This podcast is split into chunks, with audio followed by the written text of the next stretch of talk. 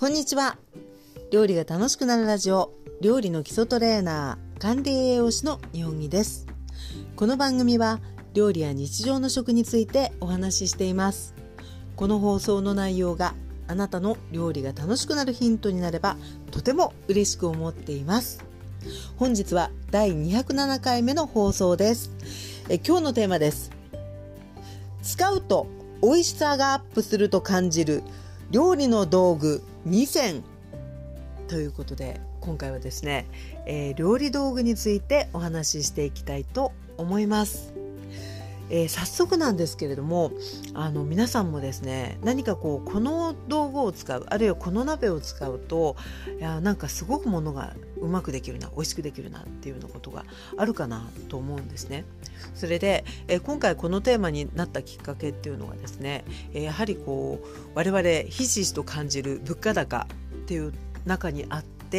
えー、なかなかねちょっと今までのようにお外で美味しいご飯をこう食べる機会っていうのがちょっと回数的に減ってきたっていうね、えー、方もいらっしゃってでそんな中で逆にですね美味しいコーヒー豆や美味しい日本茶の葉を買って家で丁寧に入れることの良さをねちょっと見直しているっていうね、えー、お声なんかもあの聞いたりしたのであなんかこう家でのですねよりこう美味しくなるっていうところでえここはねやっぱり道具もすごくあのいいんだよってお話できたらいいなと思って今回はですね、えー、美味しさがアップする料理道具2選ということでお話ししていきたいと思います。それではまず1つ目です。1つ目は半台です。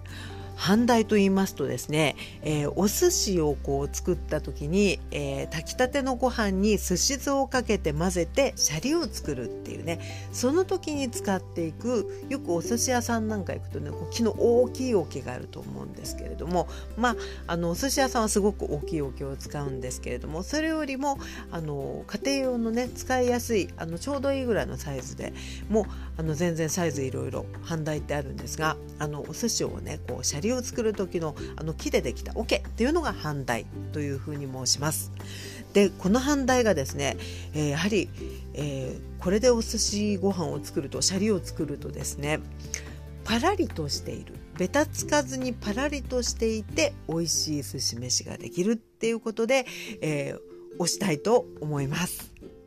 えこのですね、えー、半台というのを持ってらっしゃる方もいらっしゃると思いますし初めて聞いた方もいらっしゃると思うんですけれども、えー、材質は木でできていまして、え木もですねもうサワラ材だったりとか杉でできてたりとかですねヒノキでできてたりとかいろいろあるとは思うんです。であの職人さんの本当にこうブランドの半台っていうのもあれば、えー、もうあの身近なところでねホームセンターでもあの半台って売ってるんですけれども、えー、私もですねかれこれもう278年ぐらいあの同じ半台を使ってるんですけれどもやっぱりねあの寿司飯を作る時はねすごくいいということで、えー、1つ目は半台を押したいと思います。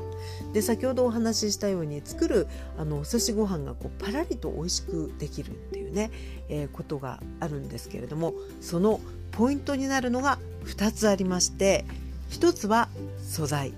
2つ目は形っていうところがあります。それでは順番にご紹介していきましょう。えまずですね木でできている桶なのであの一つはですね余分な蒸気をこう全体からこう抜いていく力があるっていうことなんですよね。で木なので、えー、例えばですねこう金属製の何かですね、まあ、鍋だったりとかボールだったりいろんなこう道具があると思うんですけどああいったものっていうのは基本的にこう蒸気が抜けていくっていうのは口が開いてる上側から抜けていくと思うんですけれども、えこういったですね半台木でできているものというのは、え、蒸気がですね、まあ、上からも抜けていきますし、え、もうご飯がこう下にくっついているそこからもですね脇からも蒸気っていうのが抜けていくんですよね。なのでこもっていく蒸気があの飛んでいくことでやっぱりこう一粒一粒がこうパラリとした寿司飯に出来上がっていくっていうのがポイントです。そして、えー、もう一つのポイントなんですけれども形ですね。で形が、えー、こう桶状なので底側は平らで広くってっていうのがありますよね。これがねやっぱりすごく使いやすいポイントになっています、えー、ご飯の、えー、作ることをイメージしていくと、まあ、寿司飯ができるのをイメージしていくと、えー、炊きたてのご飯をですねまず、えー、半台にこうバサッと開けてですねそこにあの寿司酢をこうかけていってで切るように混ぜていって、えー、寿司酢をご飯が吸ったところで余分な蒸気をね、えー、よく見かけると思うんですけどこうちわで仰ぐような感じでねすじ飯作るっていうようなあのシーンだったりご自身でもされることが多いと思うんですけれども、え、そういった時にですねやっぱりこう広げていけるっていうのはこうよりこう面積を広く取ることができるので早くこう飛ばしていく。ことができるんですよね。なので冷めることそして蒸気が飛んでいくのが早いっていうことがあのそこが平らに広げていけるっていうところがあのいいところであったりします。そして、えー、寿司飯がこう一旦出来上がってですねで例えば海苔巻きだったり、まあ、いなり寿司だったりですねあじゃあこうあの寿司飯できたから一旦置いといて、えー、お稲荷さんのね皮の方をちょっと手書きようかしらとですね、え、いろんな別のことをしようって思った時に、え、この平らであることでですね寄せてこうあの中央にですねご飯粒をこう寄せておいてそこに固く絞った清潔な布巾をかけたりあるいはラップをかけたりすることで今度はね乾燥もこう防止集めると乾燥を防止することができるし先ほどお話ししたように熱と蒸気をね取りたい時には広げていける。なので用途に応じて広げたり集めたりっていうことですごくあの寿司飯作りのね理にかなっているんですよね。でこのパラリとしたある程度こうべたつかないご飯っていうのが例えば海苔巻きだったりするともう仕上げまで関わってくるので、えー、もうベタっとしていないパラリとしたね寿司飯っていうのは、まあえー、海苔でこう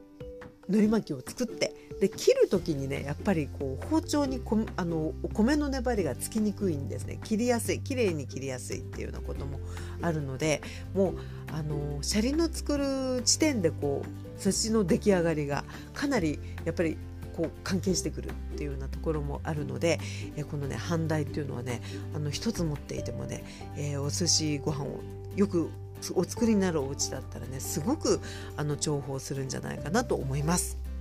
では、えー、ここでですねうちの場合のあのサイズをね少しご紹介したいと思うんですけど、えー、半台っていうのはですね先ほども申しましたように本当にあのこだわりの材質で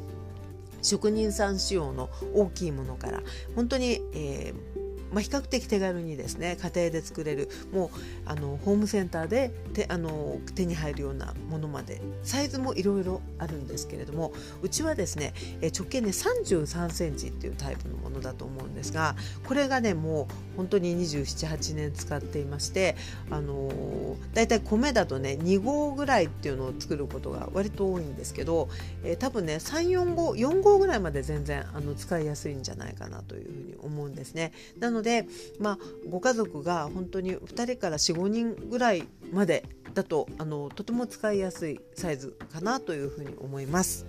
で、えー、お家にねこう例えばお母様がお使いになっていて、えー、あるけどあの自分では使ったことがないっていう方はね本当に一度ねあのお使いになってみるとねあの美味しくできるんじゃないかと思うんですが、えー、こういった話をした時にですねやっぱりこう木でできてるものってこう使い始めとね、えあとはこうカビなんかが生えないかしらとかそういったことがちょっとこう気になる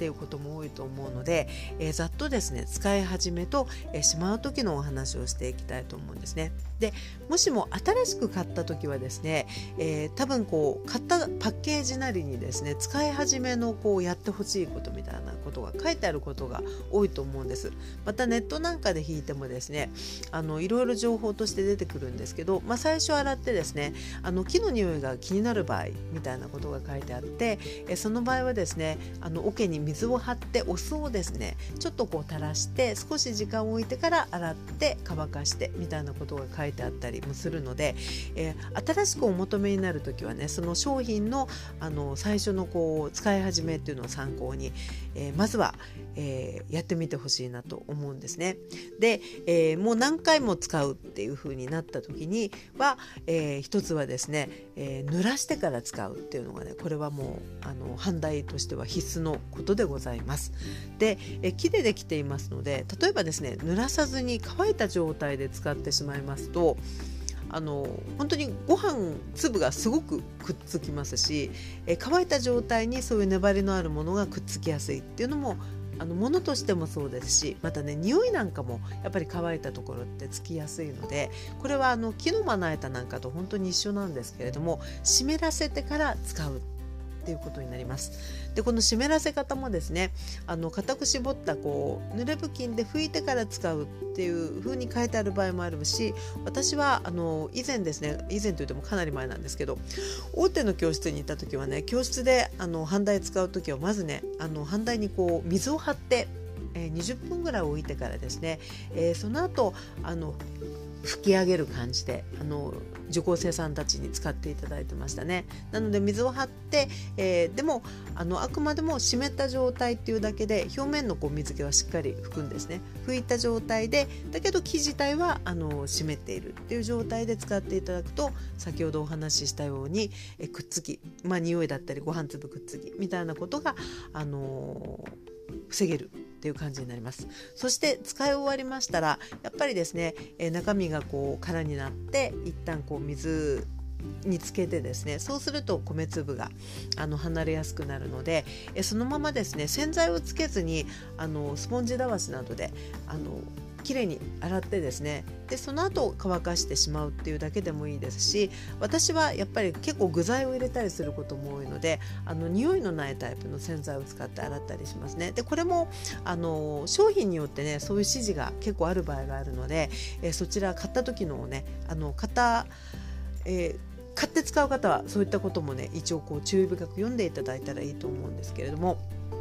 えー、洗い終えてその後乾かしてしまうっていうのがとても大事ですね。使い始めは湿らせてからご飯を入れる。でえ使い終わりはあのしっかり乾かしてからしまわないとやっぱり切ってカビも生えやすいしっていうようなところがあるんですよね。なので風通しが良くて直射日光ではないところで、えー、乾かしていただく。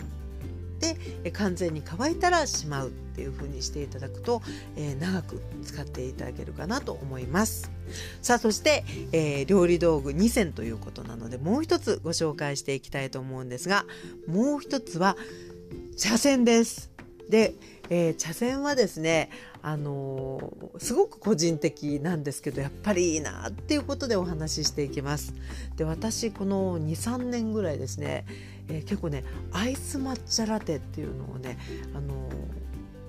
作ることが多いんですね。大好きなんですよ。で以前はあの結構その抹茶のこうお砂糖入りの抹茶って結構パウダーで売ってたりするんですけど割とね甘い抹茶ってあんまりあのそそんな好きじゃなかった。はっきり言っちゃうと。だったんですけどあるですねあのカフェでねいただいたアイス抹茶ラテが美味しくて。でえその時はですねあのガムシロップがついた状態であのお好みで入れてくださいっていう状態でつけていただいたんですけれども基本的にはですね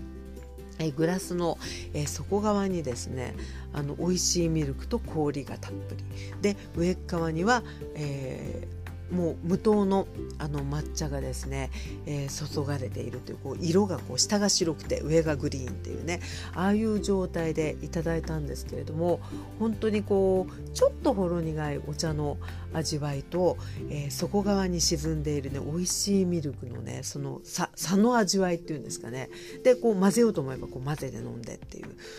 あのガムシロを添えていただいたんですけど私はね使うことなく本当にミルクの甘みと抹茶の美味しさであこんなに美味しかったんだっていうことでねちょっとこう感動しましてそこからあの自分でですねあの作ってみようっていうことでね、え結構あの去年もたくさん作りましたし今日もこの放送の前に、え茶筅のお話するなと思ってね、あのまた作って飲んでみたんですけれどもやっぱりね美味しいんですよね。ということで、えー、茶筅っていうことなんですが茶筅は皆さんご覧になったことがあると思いますけれども攪拌するねお茶の道具なんですよね。で、えー、本当に、まあ、茶筅もですねいろいろあると思いますし茶道をされてる方は本当にこういろいろな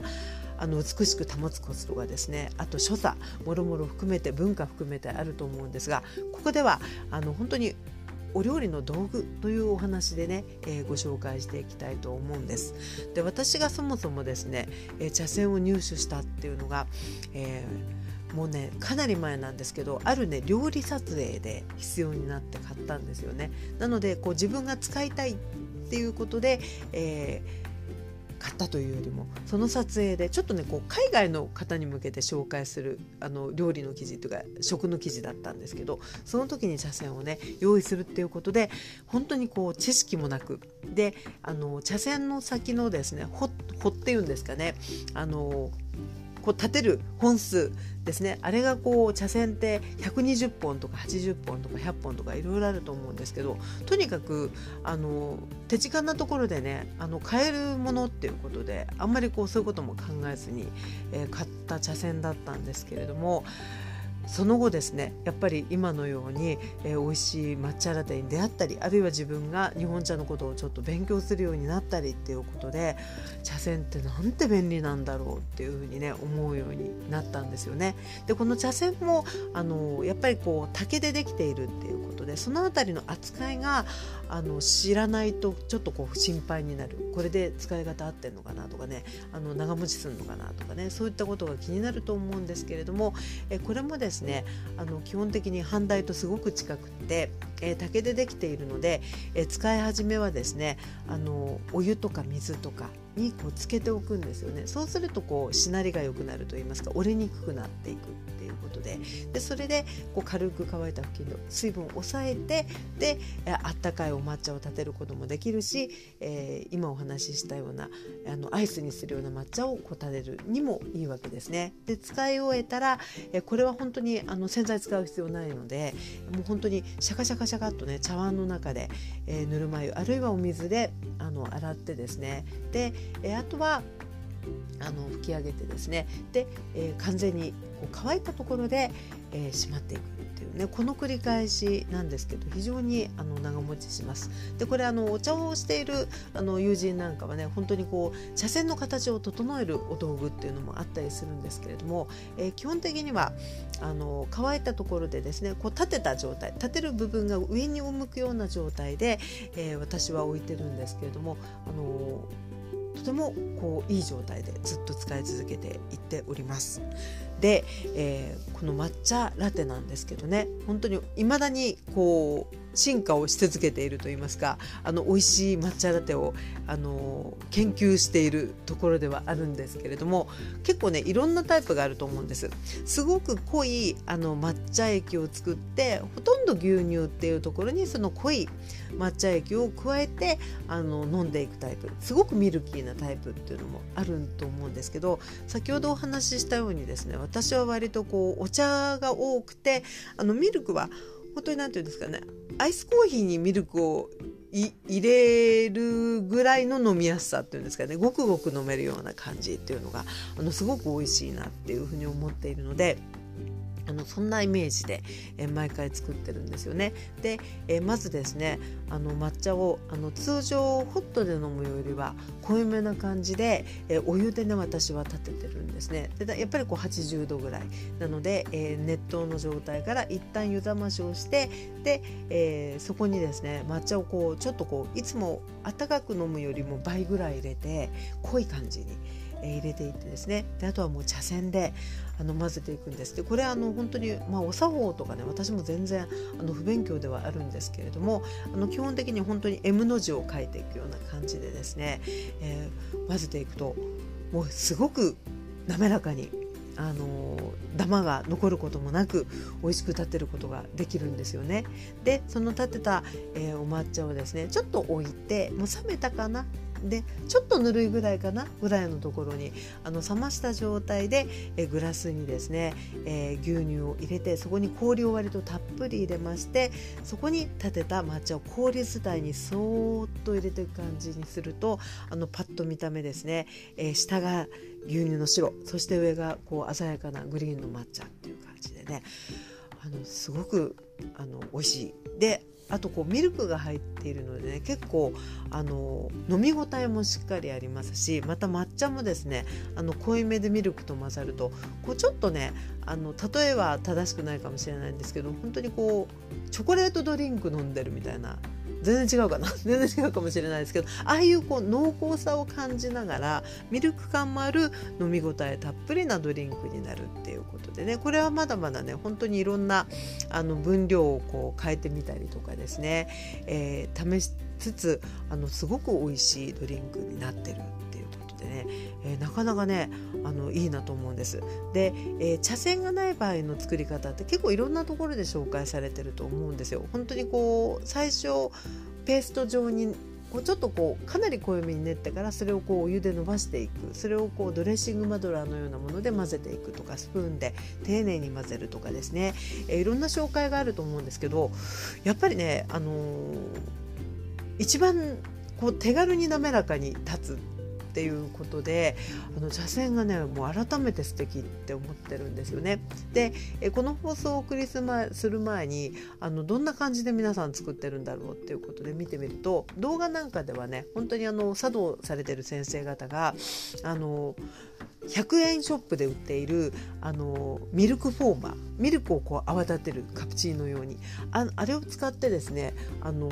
美味しそうに作ってらっしゃる方もいるのでああいったね道具もまたいいとは思うんですけど茶筅ってね本当にその使い始めと使い終わりだけをあの当たり前にやっていけばですねあの好みの感じに立てられてですごく滑らかに立てられるので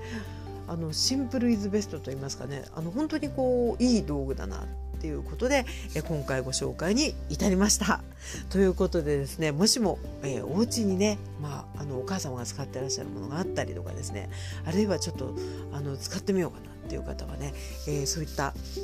あの今日の話をちょっとヒントにしていただけたらね、えー、また嬉しいなと思っております。ということで本日は、えー、使うと美味しいと感じる、えー、料理の道具2選ということで、えー、半台そして茶筅のお話をさせていただきました、えー、この放送料理が楽しくなるラジオは、え料理の基礎トレーナー管理栄養士の私日本木がお送りしております。そして、え本日ですね、えこれアーカイブでねお聞きいただいている方は本日ではないくなってしまいますが、えー、このね放送していますのが4月の22日に今、えー、私収録してるんですけれども本日4月の22日夜の8時から、えー、月1回恒例の、えー、YouTube、Instagram ライブを開催してまいります。今回のテーマは私の春の味覚といえばこれだというテーマで、え皆さんとですね楽しく情報をシェアしていきたいと思っています、え皆さんのですね春の味覚よかったら教えてください。そして私の方もですねお話をしていきたいと思います。例えば、え春になるとこういうお弁当を作るよ。っていうお話であったりあるいはやっぱり旬の食材でしょということであさりのお話だったりたけのこだったり新玉ねぎだったりフルーツだったら春の柑橘だったり今ね美味しいものいろいろ出てると思うんですけれどもそういった素材に関わる、えー、私のですね、えー、美味しいなと思うお話あるいは、えー、こんな料理を作るよっていうようなお話も大歓迎なので、えー、よかったらご参加ください。で、えー、この放送終了後に、え説明欄に、え YouTube ライブの視聴 URL を貼り付けておきますので今日の8時からですねよかったらぜひあのご都合合う方は、えー、クリックしていただいてですねご参加ください。それで、えー、チャンネル登録いただきますと、えー、チャット欄っていうのがね、えパソコンで見ると右側になるんですけれどもあのバーのような状態になっていてそこにコメントが書き込めるようになっていますのでよかったらねぜひコメントしてほしいと思います。書いていただけたら私とっても喜びます。ということで、えー、ぜひね、えご都合もろもろ合う方はご参加いただけたら嬉しいですしまた、え同時にインスタグラムでもえー、開催していますので、えー、インスタがあの見やすいなという方はねそこからぜひご視聴そしてよかったらご参加ください。で、えー、またですね、えあらかじめあのエピソードをもしもシェアしてくださる方はフォームを貼っておきますのでそちらのフォームで、えご自身の、えー、素敵な春のエピソード春の食材のエピソード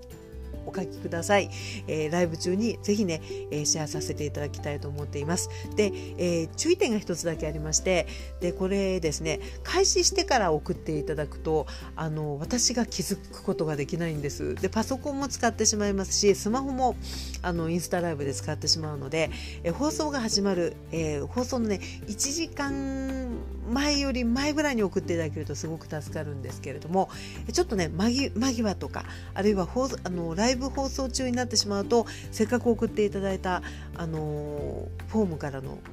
えー、ご投稿が読めなくなってしまう気づくことができなくなってしまいますのでもしもフォームで、えー、私のエピソードを送ってくださる方はね1時間ぐらい前までに送っていただけるとすごく嬉しいです。